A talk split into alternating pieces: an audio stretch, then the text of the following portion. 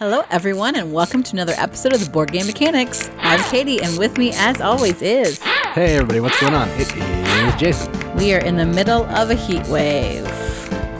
I, I don't think it's everywhere, but definitely here in the Midwest. It's been in the 90s the past couple days. I was going to the grocery store with my grandma the other day, and she said, Oh, I saw the news it was the highest, um, like June since I've been alive, like 120 years or something. I'm like, Wow, it's hot. Yeah, it's pretty miserable. Yeah. Not that we would know because we don't go outside, but We pay for air conditioning. Why do we go outside when it's hot? Come on. well, and the problem with the heat wave is that it was uh, right on the heels of this terrible storm that knocked out a lot of people's power. So it's been kind of a rough going around here in our neck of the woods. Yeah. Being hot, no power, ugh, yuck. Yeah, that is no bueno. So we, however, are cool inside. Um, And out. I'm so cool. oh my gosh, stop it. You're embarrassing yourself. That's nothing new. Yeah. I did get to go to a pool already. I went to my sister's house and somehow I burned my shins. Yeah, my shins. That's how you know you got talent right there, people. Shins. I didn't get burned at all. Because you didn't go outside. You didn't go to the pool. I didn't leave the house. oh, man. No, so hopefully wherever you are, you're staying cool um, and have power so that you can listen to us this week. Because we have some exciting stuff since we're back from Origins. But before we get to that, I have some news. Did you have any other nonsense you wanted to add here at the top? No, I I'm kind of nonsensed out right now. You're never nonsensed out. But we'll talk about news anyway. Speechless. I only have two items for you this week. Um, there's a lot of good stuff coming down the pipeline. Oh man, like good stuff. Um, but I like to keep things, you know, within like a week or so. Although I was stretching it a little bit this week. Hey, bef- before you get started even anymore, I backed a Kickstarter today. I can't imagine it'll last. It's gonna last, but we'll see. Yeah, we'll we'll see. I don't want to make that proclamation yet, but I did click back. We'll see. He clicked back, and then like the the pledge manager's would come up, and he's like, "Eh, what was I thinking? Temporary nervous and I start to sweat. I start to sweat. Yeah. Can I talk about news now? Yeah, sorry. I just wanted asked you if you had people to nonsense to fund, and I didn't have nonsense until we got right here. So uh, that's where my uh, nonsense came in. all right, to the actual news. I have one from Kickstarter and one from GameFound. So keeping it real. The first one I almost overlooked because there's pictures of miniatures on the on the main like screen for this game, but I realized they're just player pieces. So the game is Crossroad in the Innkeeper's Creed. So this is by um, a company, I guess they're um, video game publishers and developers called Clubator, Clubator. Cl- uh, they're from Poland.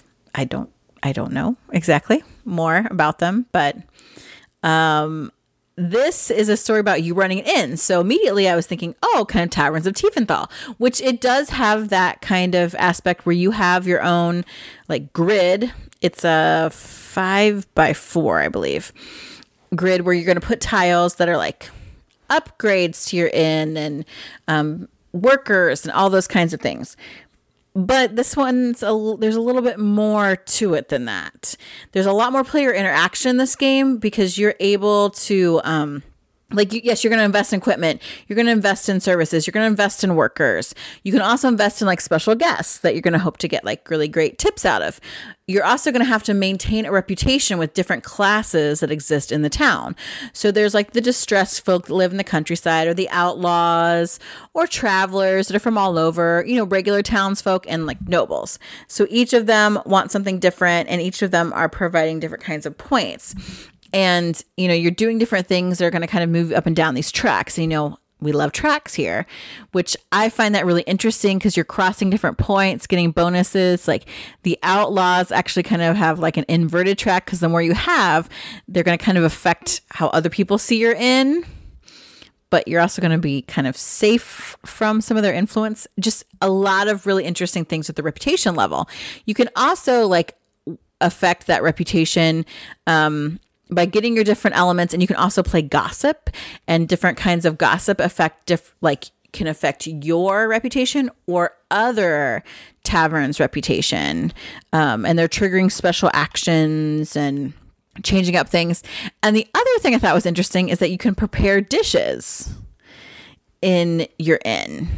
So, um, you can get dishes from like travelers when you get like travelers in there. You can get exotic ones or whatever. You also have to collect the ingredients for them.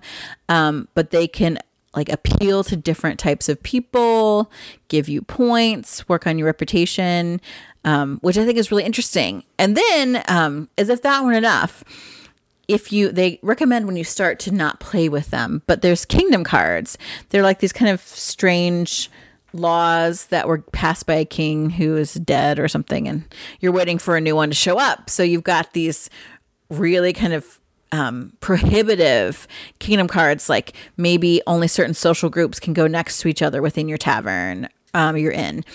Or you have to have a certain employee if you're going to offer a certain type of service that you're in. Or um, you know you're going to get a bonus if you hire like a certain employee that has a certain type of specialty. So just i we're the kind of people that would start out with those cards right away they say oh learn it without it whatever but Yeah, i I'm not a quitter. Don't Right. tell me what to do, game. I like that they have that option to then even kind of up the difficulty. Um, I just think it looks like a, a really kind of interesting idea or concept. So if that intrigues you, um, if you like Taverns of Tiefenthal but can't get enough, I would check out Crossroads in the Innkeeper's Creed. Now I will say, right now they have the miniatures for it's four players, one to four players, or two to four players. I am irritated that the females, of course, one is like some super buxom woman. The other one is kind of in a slightly provocative pose.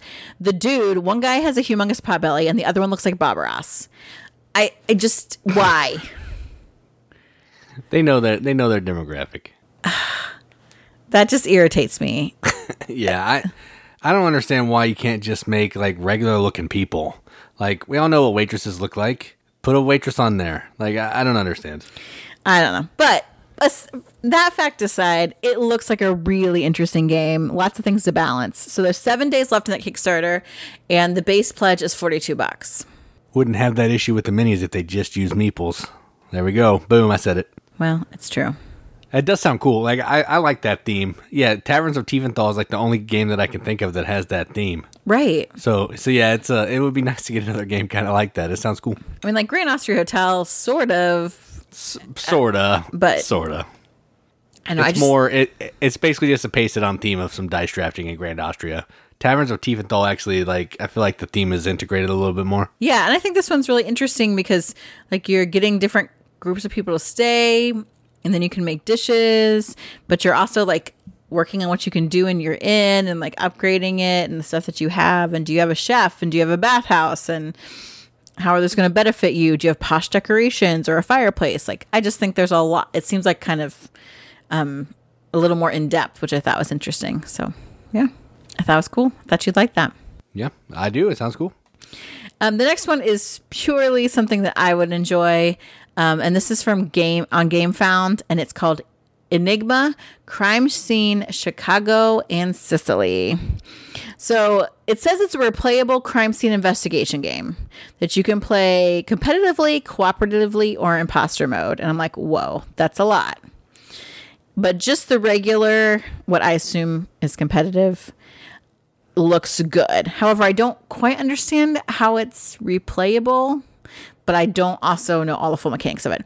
But there is some cool stuff in here. You're solving crimes, but they give you like this really cool like suspect board that you can put cards on with your suspects. Um, it comes with like a little monocle so you can look closely at these clues and um, at different things that they're going to give you. There's some puzzles. Um, the deluxe edition has like a fingerprinting kit. Uh, you can find like uh, they give you some other interesting like puzzly things that you can work on. Even in the regular edition, there's like a passport to look at. Um, there's some newspapers. and there's like a crime scene where you can like it's like a, a blueprint of it and you can move things around to kind of sort out what kind of happened at the crime scene. It's kind of like Sherlock and detective came together and had a baby with maybe a little clue thrown in there. Cuz there's like 10 suspects, 5 weapons. So I'm assuming maybe you kind of s- Yeah, I was gonna say that's probably the replayability is you just randomly shuffle things in and then it's gonna be different every time or something. but you have Yeah, like these puzzles to solve and things and I'm like I just Yeah. I just don't get it. But it Yeah, I don't get it either. it still seems exciting. There's like a little circular cryptogram thing that you can use to solve um like code. I just think it sounds pretty cool. Like I, I'm I'm intrigued. And it's there's these kind of murders that happen in these two different locations. One is in New York, one is in um no. S- Chicago, Sicily. Picture it, Sicily. Yeah, I don't 1912. Yeah, I don't know. Um, but they've got tools like hourglass and dice, and it also comes with like VR glasses, so it has a, that like Chronicles of Crime feel. Like lots of different things going on in this.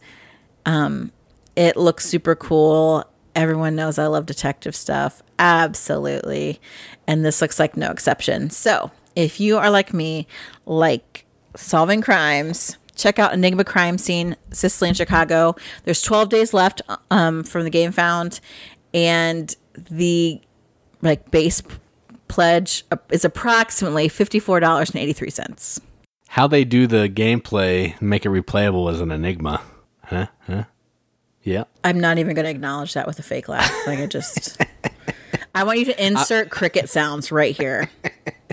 I'm not uh, I'm not super into these games. Like it's just not not my thing. But uh, people really like them. You really like them. And when to get to get one that's replayable would be nice because a lot of these you play through them once until they give you new cases or you download new cases, you're stuck.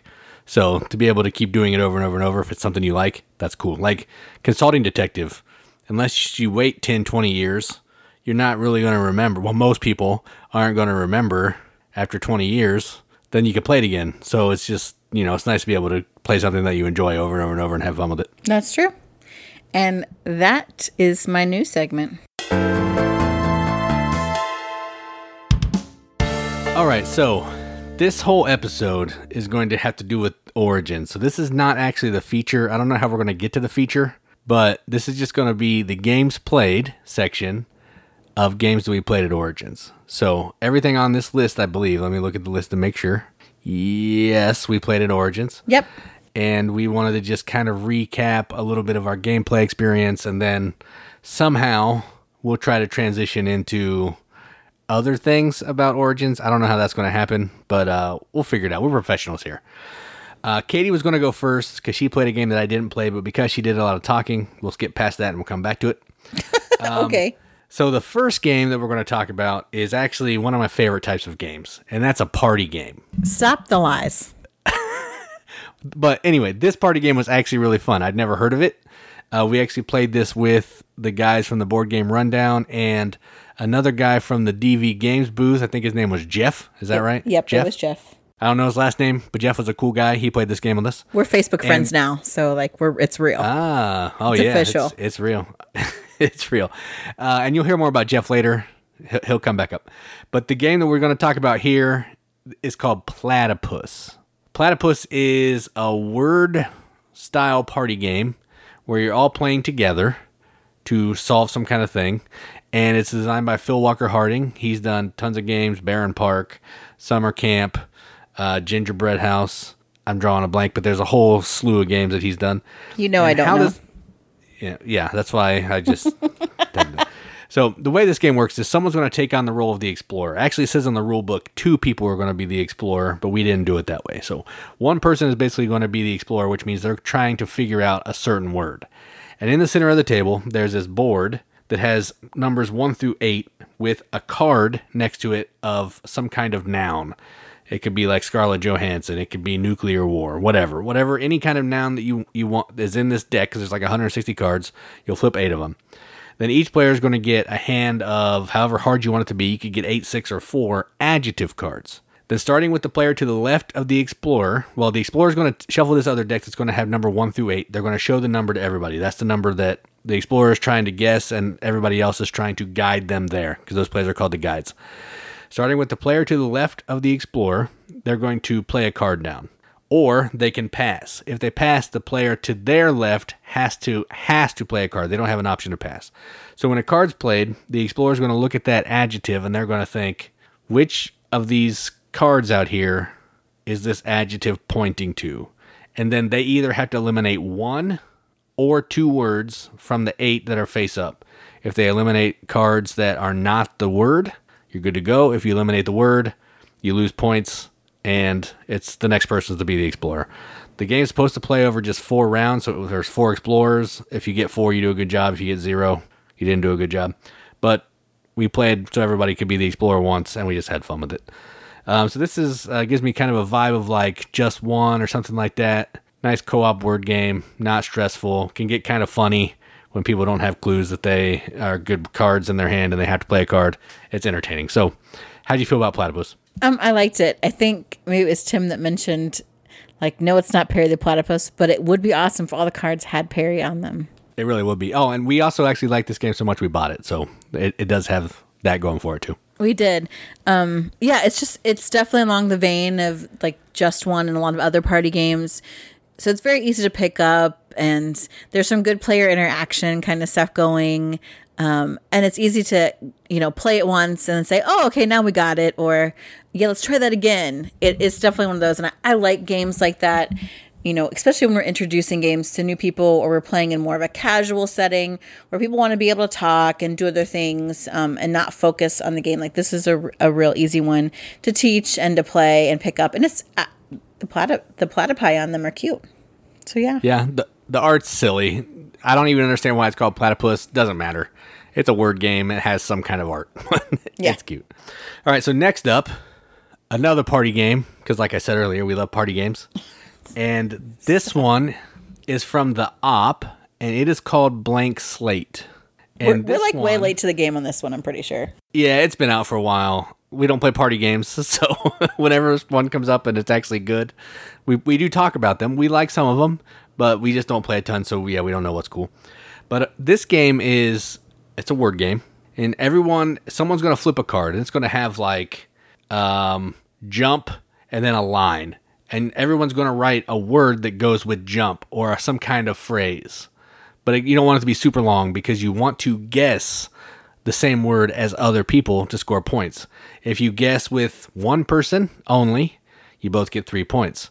If you guess with multiple people, everybody that guessed gets one point, and if you didn't get uh, match with anybody, you don't get any points. So you're going to do that, and you're racing to get to 25 points. I think that's what the score was 20 or 25 points. And whoever gets to 25 points first is the winner. That's the whole entire game, but it's really fun. It's, it's another word game that I like. I don't have to get up. And I don't have to do charades. I don't have to act out things. I don't have to give people clues. I just write a word, flip my board over, and see what happens. That's the kind of party game that I want to play.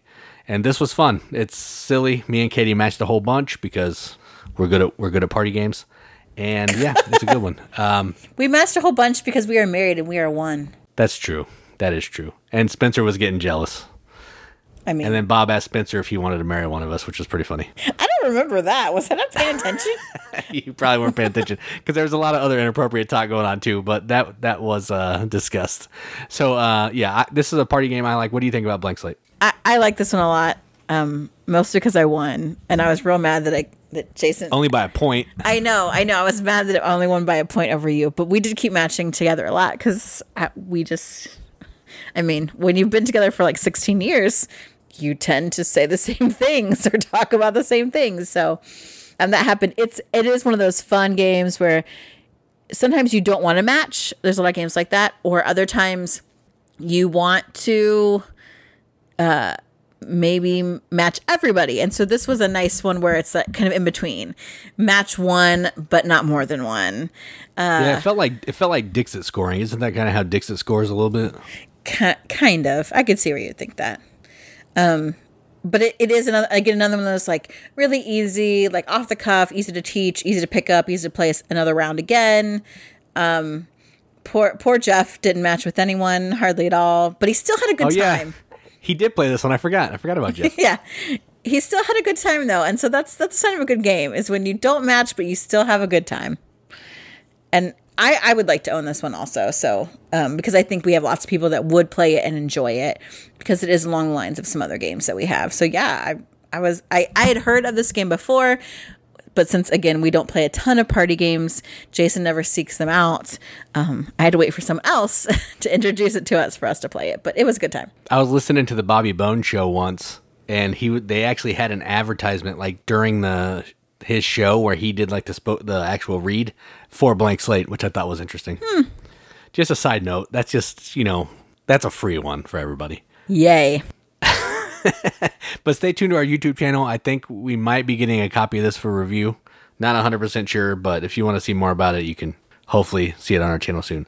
Now, talking about that game we skipped at the top that also included Jeff. You don't have to bring up all this background. Like, ignore the man behind the curtain, okay? Okay, Katie, t- t- tell me about one. Speaking of types of games Jason doesn't like to play, um, there's a social deduction game that um, Tim from Board Game Rundown, his friend Bryce, who they also were, he he is from the from DV Games, and they're working at his booth. He has a game that I believe is coming out. I I don't know when, soonish. They're working on developing. So I got to play the kind of this prototype prototype of a social deduction game in space. Now y'all know how I feel about space. However, I do love social deduction. So, like, yeah, sure, I'll jump in. And the game is called Terror on Starbase X. And this is like if Secret Hitler and the Captain is Dead had a baby, it would be that's this ugly, game. That's an ugly baby. but it's true. So in this game, everyone has a different identity. Like there, there's a different role. Some people are pilots on the spaceship. Uh, someone might, is a communications officer. Someone's the medic. Someone's the like marine security officer.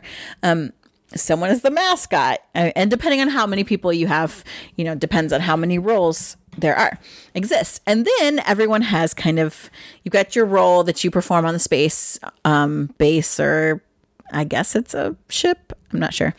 I kind of missed all the background. Tim kept talking to me the whole time when I was trying to pay attention. Uh, then you have kind of an identity. So one person on the ship is an alien. They have infiltrated because they can disguise themselves to look like anyone in the crew. So there's one person who's an alien and nobody else knows that they're the alien. There are a couple, depending on how many people you're playing with, alien sympathizers who want to see the alien succeed. And then you've got your plain Jane humans. Um, as humans, so you're trying to work together to get off your broken spaceship and survive, survive the aliens. Um, so the humans are trying to use the different roles to repair some stuff, to maybe get the communications tower or satellite working and send out um, like a, a, request for help. But again, if the communications person happens to be the alien, then they're going to say, "Oh, no help's coming." Whoopsie. Um, or you're trying to power up like this escape pod so you can get away. But if the alien is still on the ship and they get on the escape pod with you, oh, bad news. It's a lot easier for them to take over in the escape pod. Uh, or you are going to have the Marine shoot the alien, thereby ending its evil reign, and humans win. So you do this through like selecting missions, and there's cards kind of like in Secret Hitler that say like it's either an alien kind of attack or um, it's a, a mission objective where you're actually going to complete something that the humans can do. And someone, you know, sorts them out, hands them to the person who is acting kind of as the captain, and then they carry out whatever happens. The captain can order people to do things, all kinds of stuff happening. There's voting, there's lying. Um, I don't know if the masks helped or not. Tim and Dan were, um, for some reason, immediately decided that I was on their side. Like, no questions asked which shocked me because I like immediately like voted against Dan on everything just because obviously even though I was an alien sympathizer and I knew they weren't because the alien doesn't know who the alien sympathizers are but the sympathizers know who each other is and who the alien is. So I think they got confused. Um, they thought there were only two alien sympathizers, but there happened to be three. And I just kind of chilled, laid back, um, subtly did what I could to help out the aliens, which they're doing a good job. The aliens can also like basically hatch aliens inside other players, which is really gross sounding. Um, it's all done through cards, people. Just done through cards. So then other people can turn into aliens on the ship, and now you've got more bad things happening and more people working against the humans. Um, I totally had them all fooled. I totally had them all fooled. The look of surprise when I revealed that I was an alien sympathizer was like the icing on the cake. It was like I'd been handed an early birthday present. It was it was awesome. So much betrayal. It was. It was utter betrayal. And I even betrayed because they're like, oh, we know this other Jeff down here. We know this Jeff over here is an alien. This other Jeff down here, he seems solid. I'm like, okay, so I need to believe him, right? They're like, yeah, okay. So that Jeff gave me some cards, and one would have been okay. One would have helped probably the humans win, and the other one wasn't bad, but it wasn't good. It was just all quiet. It was like a null and void. So I Is that the same Jeff or is that a different Jeff? that's the different Jeff. The same Jeff was an alien. Oh, I got you. Other Jeff was solid. And then I threw under Je- other Jeff under the bus and he's like, What? Why'd you play that one? I gave you that other good card. I was like, No, this is the best of the two cards that you gave me. I took I just threw him right under the bus. And then Dan and Tim, instead of suspecting me, they're like, Is Jeff bad? Has he been bad this whole time? I'm like, Yeah, isn't that crazy? I thought we could trust him. Oh, They've was, never played. They've never played Secret Hitler with you, and they've never heard my story about you being a lying piece of trash either. you were the lying piece of trash that time, so don't even bring that up. But That's true. it it was a beautiful thing. That's like what's so. I really like um when your group is all into it. Social deduction is really fun, and I had a great time. I think everybody else did. Um, it was fun, and of course, um, now now they all know that I'm extremely good at lying. Apparently, I thought they knew. Yeah, I didn't play this game. I ran far, far away because that's what I do. He didn't just run far away. He went to a different table and set up a different game, which we also played. Oh yeah, that's a good segue. Nice job. Thank you. I'm professional. We we played a really uh, fancy deluxe version with a cool briefcase of Lords of Vegas. Bob from the board game rundown, he brought his, his fancy copy, which we basically have everything that's in his except for he had the nice poker chips and the awesome briefcase, which is amazing. And we played a six-player game of Lords of Vegas, which I probably wouldn't recommend. It's a little too much just sitting there when it's not your turn. But Lords of Vegas is still a good game. Flipping some cards, earning some property so you can buy hotels, try to make money, sprawl your hotel, and try to score the most points at the end of the game. That's it. It's a we've talked about it a lot. It's a great game. Uh, the company was good. Dan did poorly, so that makes it even better. Um, but yes, Lords of Vegas six players, very good. Well, Lords of Vegas is good. Six players, eh. But Lords of Vegas, fun time. So what do you think about it? yeah, I always like Lords of Vegas. I don't like it at higher player counts. It's just too long between turns. I, maybe and maybe I'm just not good at at playing a strategy that way with that many people. Um, Yeah, it, it's hard to plan because it changes so much. Yeah, but but it was still it was still fun. Um, I mean I mean we played with good company, so it's always fun. And the the the briefcase was cool. We we joked about how Bob needs to walk around with it like handcuffed to his wrist, so it since it looks so fancy. It does. It's super nice. Yeah. I think a lot of people were jealous looking at it on the table. I think they were. All right. So after all of the, this was down in the hall, the actual Origins hall. We This- got there a little bit early That was on Wednesday. Everything on Wednesday. Yep. And then was this on Wednesday too? No. No. Friday. So yeah, these next two games we played on Friday, we actually went up and met Tim from the board game rundown sister and her husband named Patrick and Julia, and we played a couple games with them in their hotel room. It was the um, Dan, Tim, me, Katie, uh, Spencer and Bob. Julia, and Spencer and Bob. Yep, yep. And one of the games that we played was called "It's a Wonderful World." Now, I played this a long time ago, maybe a year or so ago, and I hated it. It was awful. I didn't score any points. Clearly, I didn't understand what I was doing. But we played it this last time, and I did much better. I didn't win, but I at least scored points. And It's a Wonderful World is a drafting game, kind of like Seven Wonders. You're getting a card, you're passing them to your left or to your right. And then after you have a hand of cards, you're going to be using cards to either get resources or to build them. You're going to get some production to give you these cubes. You're going to put cubes on cards to build your engine up, and you're trying to get points. You're trying to just do the best you can over four rounds of collecting seven cards. Um, we played. I think they had like some fancy. We had a full player count, so we were using like these corruption cards too, which were really nasty, but kind of fun at the same time.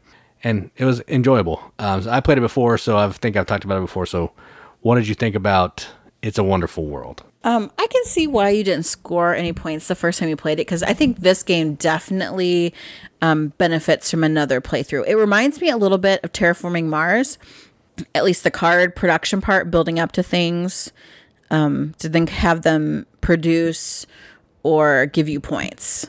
That's what it reminded me of. Um, I, I I didn't pay attention enough. I didn't anticipate like, oh, I'm going to be getting these things or this is what I need to be doing. So, I mean, I scored points, just not very many. Um, but I enjoyed it enough that I would like to play it again. I like engine builders. Um, it is fairly quick um, for what it is. So I'd like to try it, you know, a couple more times and try out. I think there are different um, approaches that you can take to playing it, which I think also makes it fun to try it many times because you're like, oh, maybe I want to go after this thing or this other thing. Um, I, I like that about it. It's like, I think, I don't know if it has like a weird, the theme and the artwork I don't care for necessarily, but I like the idea of, you know, building cards and making engines and stuff. So I thought it was good. I'd like to play it again. Yeah, I, I wonder if Chris still has this because yeah, I would like to play it again and try some some other kind of strategy because mm-hmm. yeah, I, I enjoyed it a thousand times more this time, and yeah, definitely one of those games. If you play it once, you need to play it again, probably right after, because then you'll know what you're doing. It's yeah. not even a hard game, but the engine is is kind of tricky the first time you're playing for sure. All right, so another game that I'm not going to talk about because I didn't play it. So, Katie, have at it. Okay, so um, Spencer had gotten the much anticipated, much talked about Return to Dark Tower um, from Restoration Games. I never played this originally. I have no nostalgia nostalgia attached to this game. Um, it does have some miniatures in it. Jason was immediately out. I was like, yeah, sure, let's do it. Uh, so it was Tim, myself, uh, Patrick, and Spencer who played this.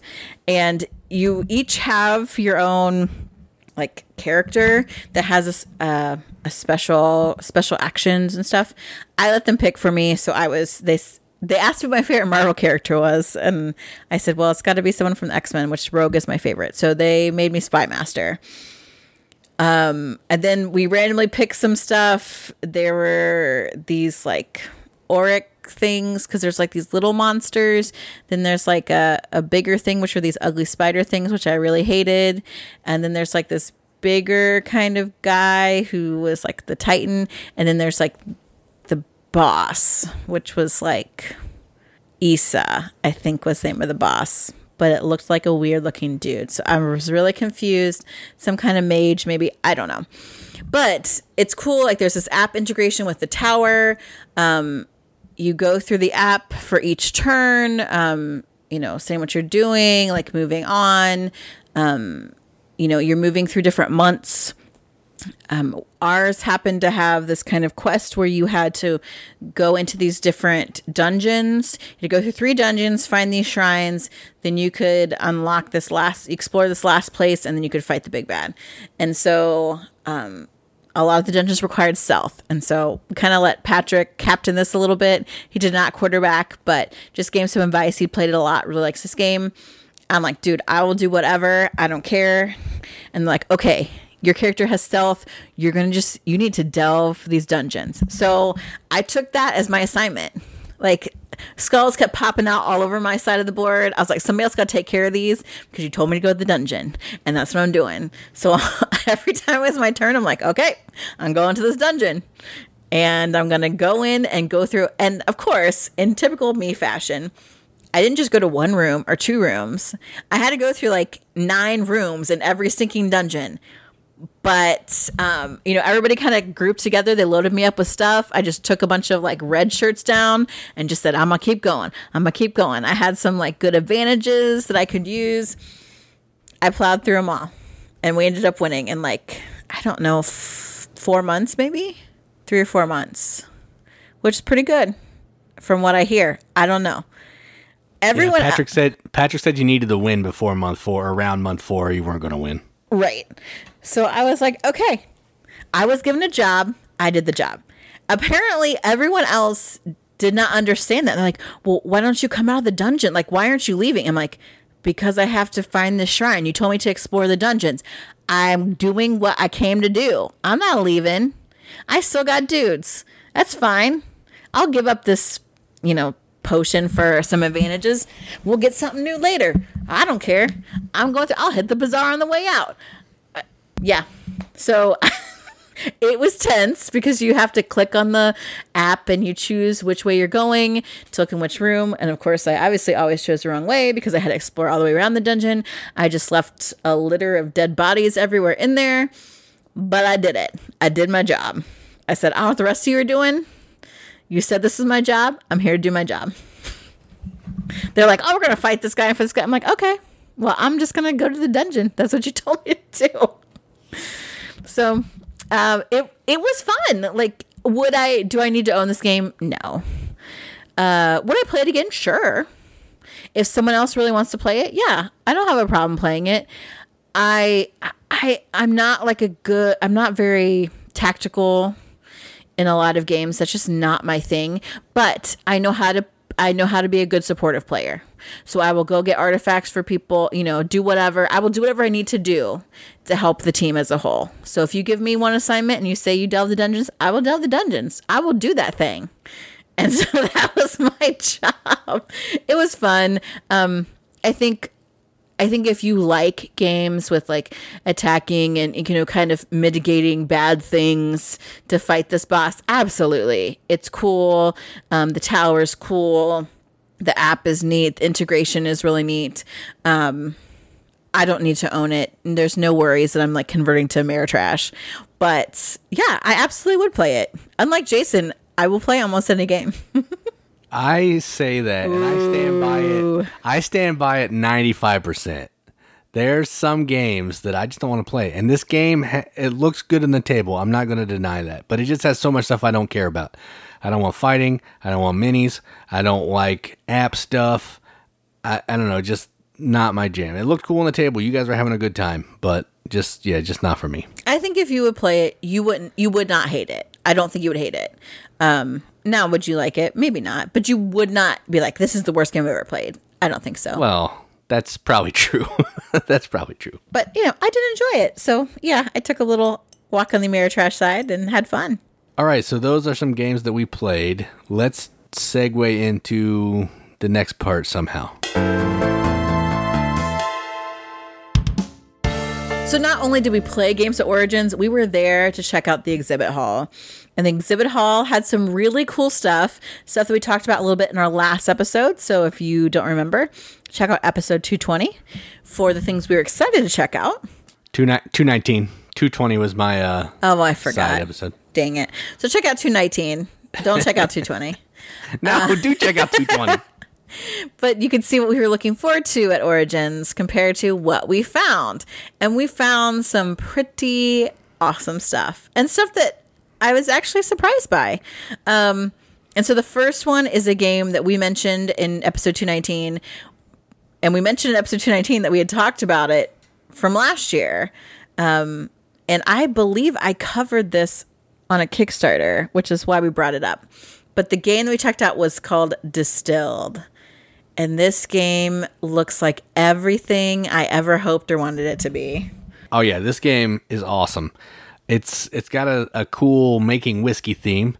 We talked to the designer a little bit, and he said, you know, there's tons of games about making beer and um, making wine, but there's not a lot of stuff about making whiskey. So he wanted to use that theme, and everything that he did in game design, he did in to try as be as thematic as possible. So we didn't get to play a full game of this, but we did watch him show us some stuff.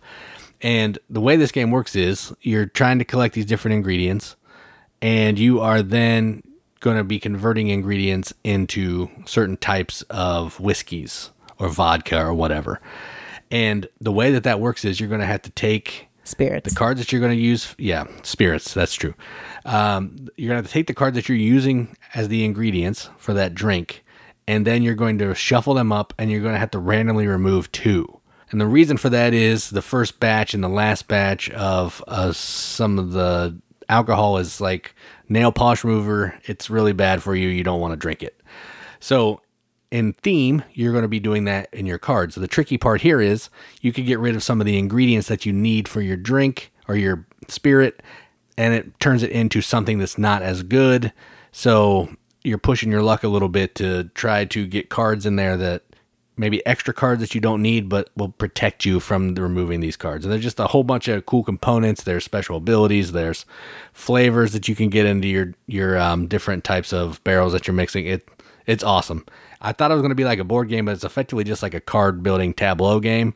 But definitely one that I'm super pumped about. Looks fantastic, and the designer really nice guy.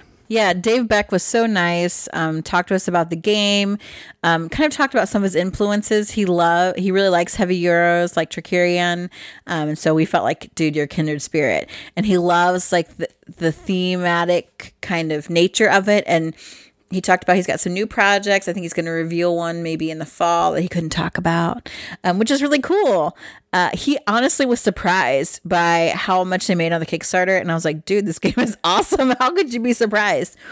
Um, but he really was. Uh, he was saying that the retail version is not going to be any different from the Kickstarter. It's going to have game trays in it, which I, I always think is nice um, when they are functional and they work well. Um, and he just so so friendly, so forthcoming. Gave us a free shot glass. Um, you know, was willing to talk. You know, anything we wanted question wise about the game. Uh, so it looks so good. I, I definitely am going to hunt this one down when it's released. I think. Oh, for sure. And you can pre-order it now, actually. Yes, yeah. There was a QR code. I, I don't know where you go. Probably Gamefound Kickstarter somewhere. Yeah, I'm not sure on that, but I don't know if it's did webs the publishers Paverson Games. Paverson Games, yeah, maybe. But if you pre-order, you get a shot glass and a T-shirt. That's true. Well, we have the shot glass. The T-shirt was cool though.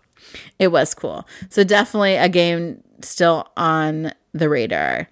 And speaking of games that you can get in the future, we hunted down not just for Mike, but Mike specifically asked to check out Septima from Mindclash Games. Ho, buddy.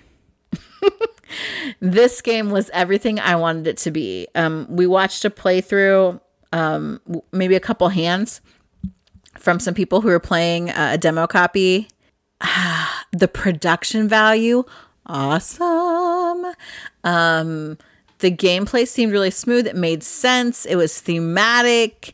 It was just cool. There's lots of tracks and things to to manage. You got to manage your coven. Your witches in your coven have special um, abilities, and you have to have them in the right position to activate them. You have to keep them from getting on trial by the witch hunters. Whoa. Yeah, and speaking of this game, this is the one that I said I backed up at the top. I backed this bad boy. It's over. It's over my price range, but it's it's going to be worth it. It's going to be worth it. I know. I'm trying to decide if I need to talk about it on like Kickstarter news in like a week or two. Again. Oh yeah, for sure.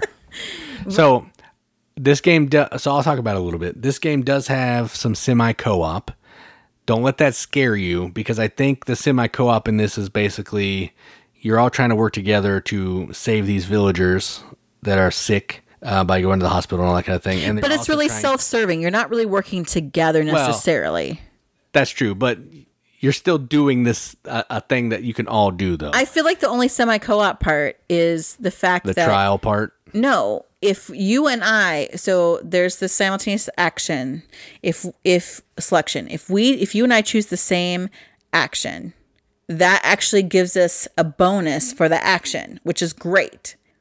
But then you've got witch hunters that move towards you or move in your area or arrest one of your witches if they're too close. So I think Yeah, that's true. I would assume that that's what it means by semi co-op. Yeah, I, I, was thinking the trial too when you're trying to get those people around the witches that are on trial. Yes, but you're trying to get, the witches yourself. Like they come to yeah, your coven that, if you win the trial. That's true, but if no, but yeah, I guess that's true. But if there's still more of the bad people and a lot of people aren't helping you out, it's going to be harder to win them over. That's true. But I feel like the semi co op is real thin. It is, Yeah, I would say, yeah. competitive first and foremost. If things, if you happen to work together with other people, it'll pave the way a little bit easier. But it is not, I wouldn't say it's a vital part of the game. Yeah, I can see that. But either way, if you like Mindclash games, if you're a fan of Trickerion or Anachrony or Perseverance or any of those games like that, you definitely need to check this out. It has the look. It seems like it's almost a little bit lighter than some of the other Yes, ones. I'm not I would say that. it- it's not light. It's not a light game by any means, but it's definitely lighter than Trickerion, 110%. like it's going to be easier to teach, I think. It's going to be easier to explain and the gameplay is a little a little easier, I think, all around. But fantastic. Can't wait to find out more about this game for sure. Yeah, there's still a lot of things to manage with it. Um, several different tracks that you're moving up, um, the different action cards that you can take, um, keeping you know everyone's powers where they need to be, getting new witches, making sure your witches don't you know get hung because they were not burned at the stake. Fun fact: they didn't burn any of them in Salem. Yeah, they did in Monty Python though.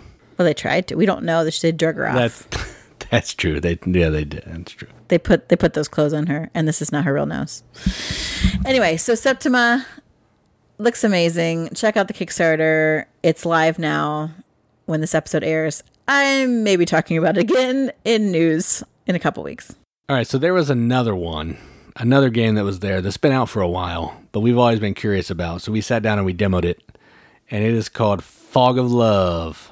And Fog of Love is a two-player. I don't even know how to explain it. Like a story building ha- card management i don't yeah, it's it's real strange. I've never played another game like it, but it's a two-player game where you're taking on a character. You're becoming this character. I was like this hairy, sensual. your voice was sensuous Yeah, I was I was a Priest. and Kate. I don't remember what your character was. I was, like I was a TV star that was um I don't know what adjectives you gave me. I, I can't remember. They were ridiculous. they were stupid. they were real stupid. But throughout this game, what you're doing is you're playing a card down to the center of the board, and each player is going to the card's going to tell somebody or both of the players to select an answer. If you match, good things could happen. But depending on some of the answers, it may bump up some of these. There's five different traits or four different traits that you're trying to get. You have these three trait cards in front of you, and you're trying to move these arrows certain ways so you can match these traits. So, for example, the first card I played on our first date or whatever, we talked about having a joint bank account. The guy who was run the guy who was running the game thought that was hilarious. But if you selected the same answer, you would get some extra hearts, which is like the points. You're trying to get as many hearts as you can to score to win. And, and then if you didn't match, there were some other bad things. There's sometimes when I could play a card and it could be the other person chooses, whatever they choose could affect me and that kind of thing. So you're just playing cards trying to get trait markers to move up that you need. That's effectively the game. But you're also wanting to play cards if you care about the story to do some silly story just to have some fun with. So how do you feel about the little demo of this? Um, it was interesting. I again, we had I had no idea how this game played. Heard tons of people talk about it. Obviously, there's been several expansions, paranormal. Um, there's one for lockdown, a lockdown one, love and lockdown. Um, I think Makes me think of Kanye West. I know me too, and I think there's a, a third one that I can't remember. Um, so I I definitely wanted to see it. I don't know that I would play it again. Um, I do think that there's we only played kind of part of it in the demo aspect. There there was some some parts of the game we weren't playing. So maybe if we played all of them, um, I don't know that I feel the need to run out and purchase it. Uh, but it was an interesting experience, and it's funny. It's it is more of experience, I would say, than like super game like. But it was a good time. Yeah, it did have enough of the game stuff to keep me engaged though, because I don't care about the story part, but trying to play the right cards to move up on the traits that I needed, I was, I thought that was interesting. Not like a deep game by any means, but it was entertaining for sure. All right, so you can talk about this one, I, I guess, because you were excited about this. Yeah, I mentioned uh, in episode 219 that there were pretty much all the games I wanted to, to look into were deduction type games. And Mortum Medieval Detective was one that I was super interested in. Um, I think Arcane Wonders has this. Yep. Yep. Yep. Right now, um, I am still so intrigued with this. I didn't get to sit and um, do a demo for it, but I did talk through um, it with someone at the booth.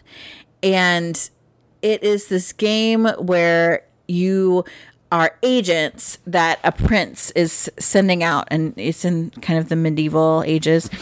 You're going out to kind of find out what's going on with some rumors that the prince is hearing. There's these disturbances and things. So is it something supernatural or is it like a rebellious uprising or is it really nothing? Um, and you kind of have these group of age like you have these cards that exist that kind of represent your crew and they each have some kind of special abilities that you can use and everyone that you're playing with can use these people. And then you're going out and going through a series of cards where you're answering questions like making choices. So you're finding things out. Um, each time there i think there's three cases in this initial one and they have stuff in the works for another already. Um, you kind of have an objective that you need to accomplish like find a map or something um, how you do that is kind of up to you, and you can learn other things along the way. Because then at the end of this episode, the scenario, you have some. You can say, okay, yes, we we reached this goal. Then it's also, well, what did you find out about you know the farmer's daughter, or what's going on down at the mill?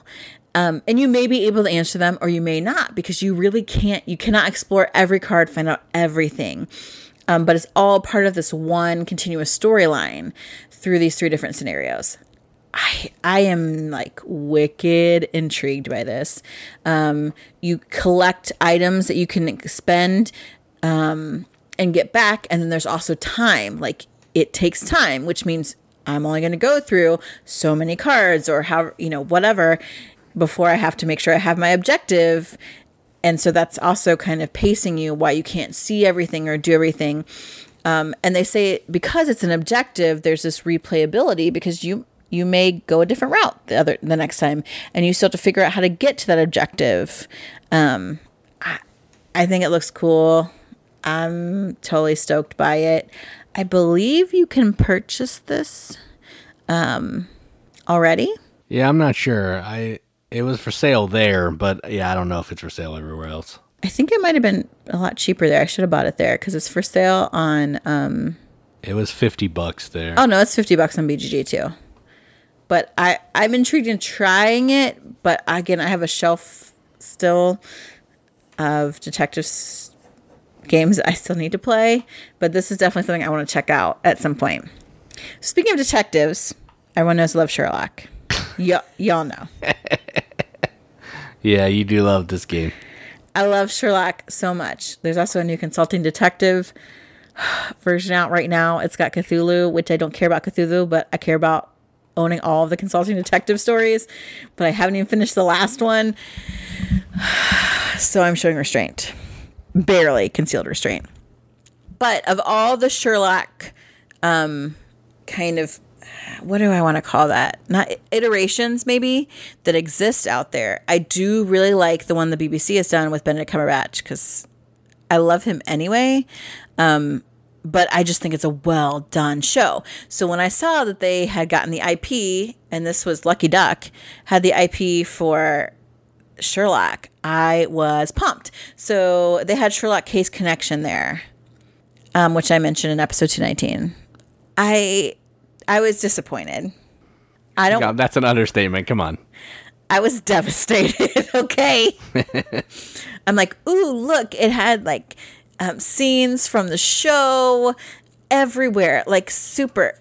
But all you do in this game is you take one card that has a scene on it and it's got these symbols on it, and then you get other cards that have the symbols and you put the symbols in between and you make connections with the symbols no deduction, no nothing.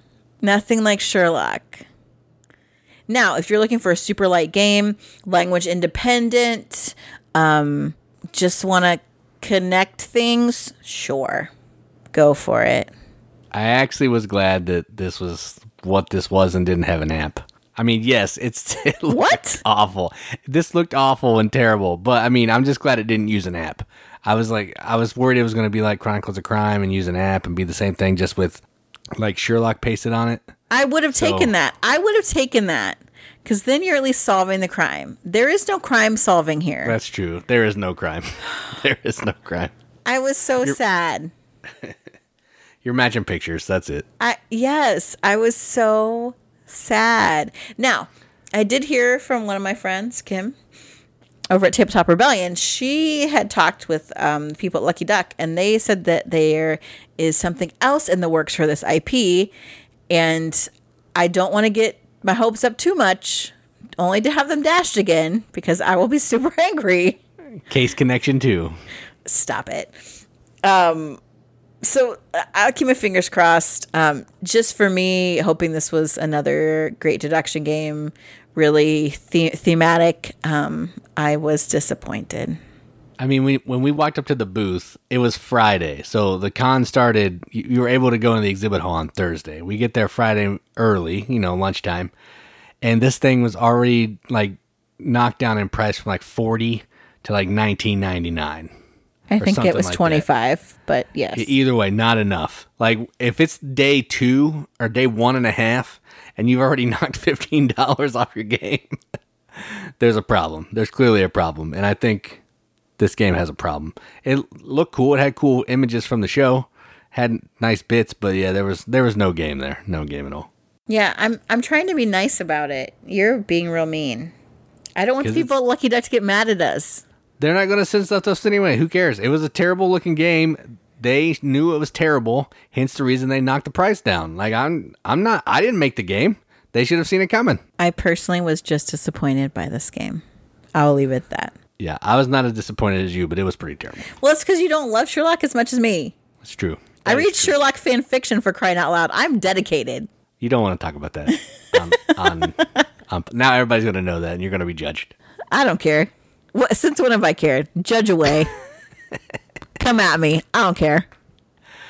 That's true. All right, so I'll I'll lead into the next one. I didn't really pay attention to the overview too much, but Oh my we were at gosh. the we were at the kids table board gaming booth because uh, we got some upgraded bits for our campy creature. No, no. Creature comforts, you turd. Creature comforts. I was like, there's something with creatures in there. We got the upgrade, update graded wooden bits for it because we just had the cardboard shits. Yes, And so while we Jason were- decided to actually buy them since I keep complaining about not having the upgraded books for Fire in the Library. you're getting those. Chill out. So I was like, uh, he's like, well, do you want these upgraded bits? I'm like, who are you talking to? Of course I do. You better get them or you'll hear about it for the rest of our lives. So, anyways, while we were at their booth, there was this really cool game set up called Power Plants. It looked great. It had these cool, like, interesting looking tiles in different shapes. It was bright colored, cool bits. So I was starting the purchase of the the bits. Katie was getting the rundown of the Power Plants game from Helaina Cappel, who is one of the owners of the company. Her and her husband Josh, and she kind of talked about the game a little bit. I think it's like a Let me tell it. yeah, yeah. Since I actually Before listened to it, yeah, I'll tell you. true. Yeah, I she- listened to part of it, but then I didn't really care that much. and she was so wonderful. It looks like a really interesting game. So, um, it's kind of an area control game. You are in this magical forest, and you are kind of developing a plot, a garden in it with uh, the other players. So you each have kind of like your little sprites, and they're all shaped differently. Especially if it's in the edition she was showing me, which is awesome. It um, looked very, it looked very good. It's sweet. Um, they're like thick. Uh, s- they're not wooden tiles, but they're like uh, they're not Oh, they looked wooden to me. ceramic. I don't know, like a some kind of polymer. I don't know, but they were. I, I like tactile things, so they're nice to hold, and they're oddly shaped, and they're different colors there to represent these different types of plants that you are trying to grow. And each plant has a special power. And so when you play one out into the garden, you're going to enact its power. And sometimes it's allowing you to put more sprites out on um, the different plants or in a different area or move someone else's sprites off because you are trying to group the same type of plant in the same area to make like a big patch of it and then have control of that because that's how you're going to score points. Um, so the game is a lot of drawing these tiles out using these special abilities and it even has kind of this built-in um, I don't want to say advanced mode, but you can play it where you've got an additional option for a particular um, plant's like power that you could use instead, which makes the game even more complex.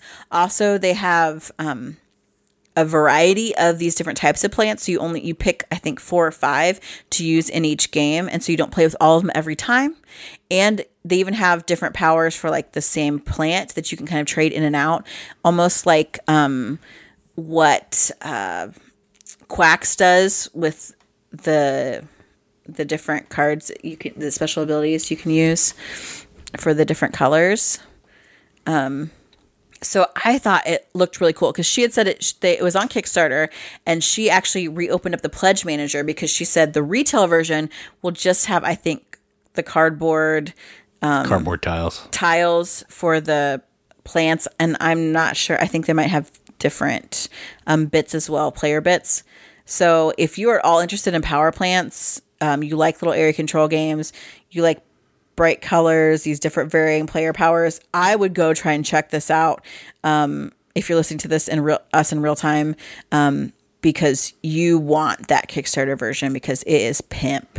Um, it looks really good. I don't love area control, but this would be such a fun little game, little puzzle to kind of figure out um, what to, what plant you want to put where and how you're gonna um, get control of these different areas. Like it'll look super good. And I have recently just become so enamored with um, kids table board games. Did I do it right? No. Yeah, kids. good job. Good job. No, that's right. Okay, okay. Kids table board games. Yeah, yeah, kids table board games. I was gonna say that I haven't. We haven't played any of their games that we haven't liked. We own three of them: Fossilis, Raiders, and Creature, Creature Comforts. Comforts.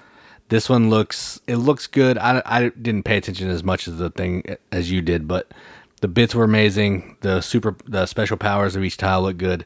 If, and it's a it's a kids table board game, so it's probably pretty good. It's going to be easy to play. It's going to not have a ton of rules overhead, and it'll just be fun. And it'll look gorgeous because Josh and their crew do great art. So yeah, True. it looks good.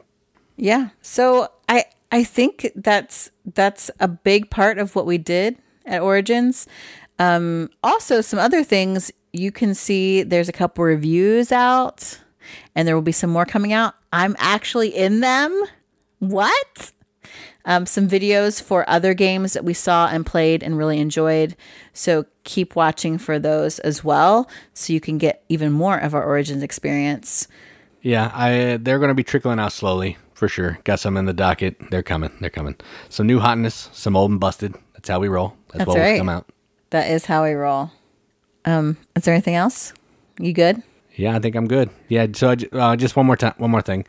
Big shout out to the board game rundown guys. We hung out with them pretty much the whole time we were there, and a big thank you to Patrick and Julia for letting us crash in their their room for like basically a whole day. So, right. You know, thank you for that. We had such a good time playing games with them. It's always fun.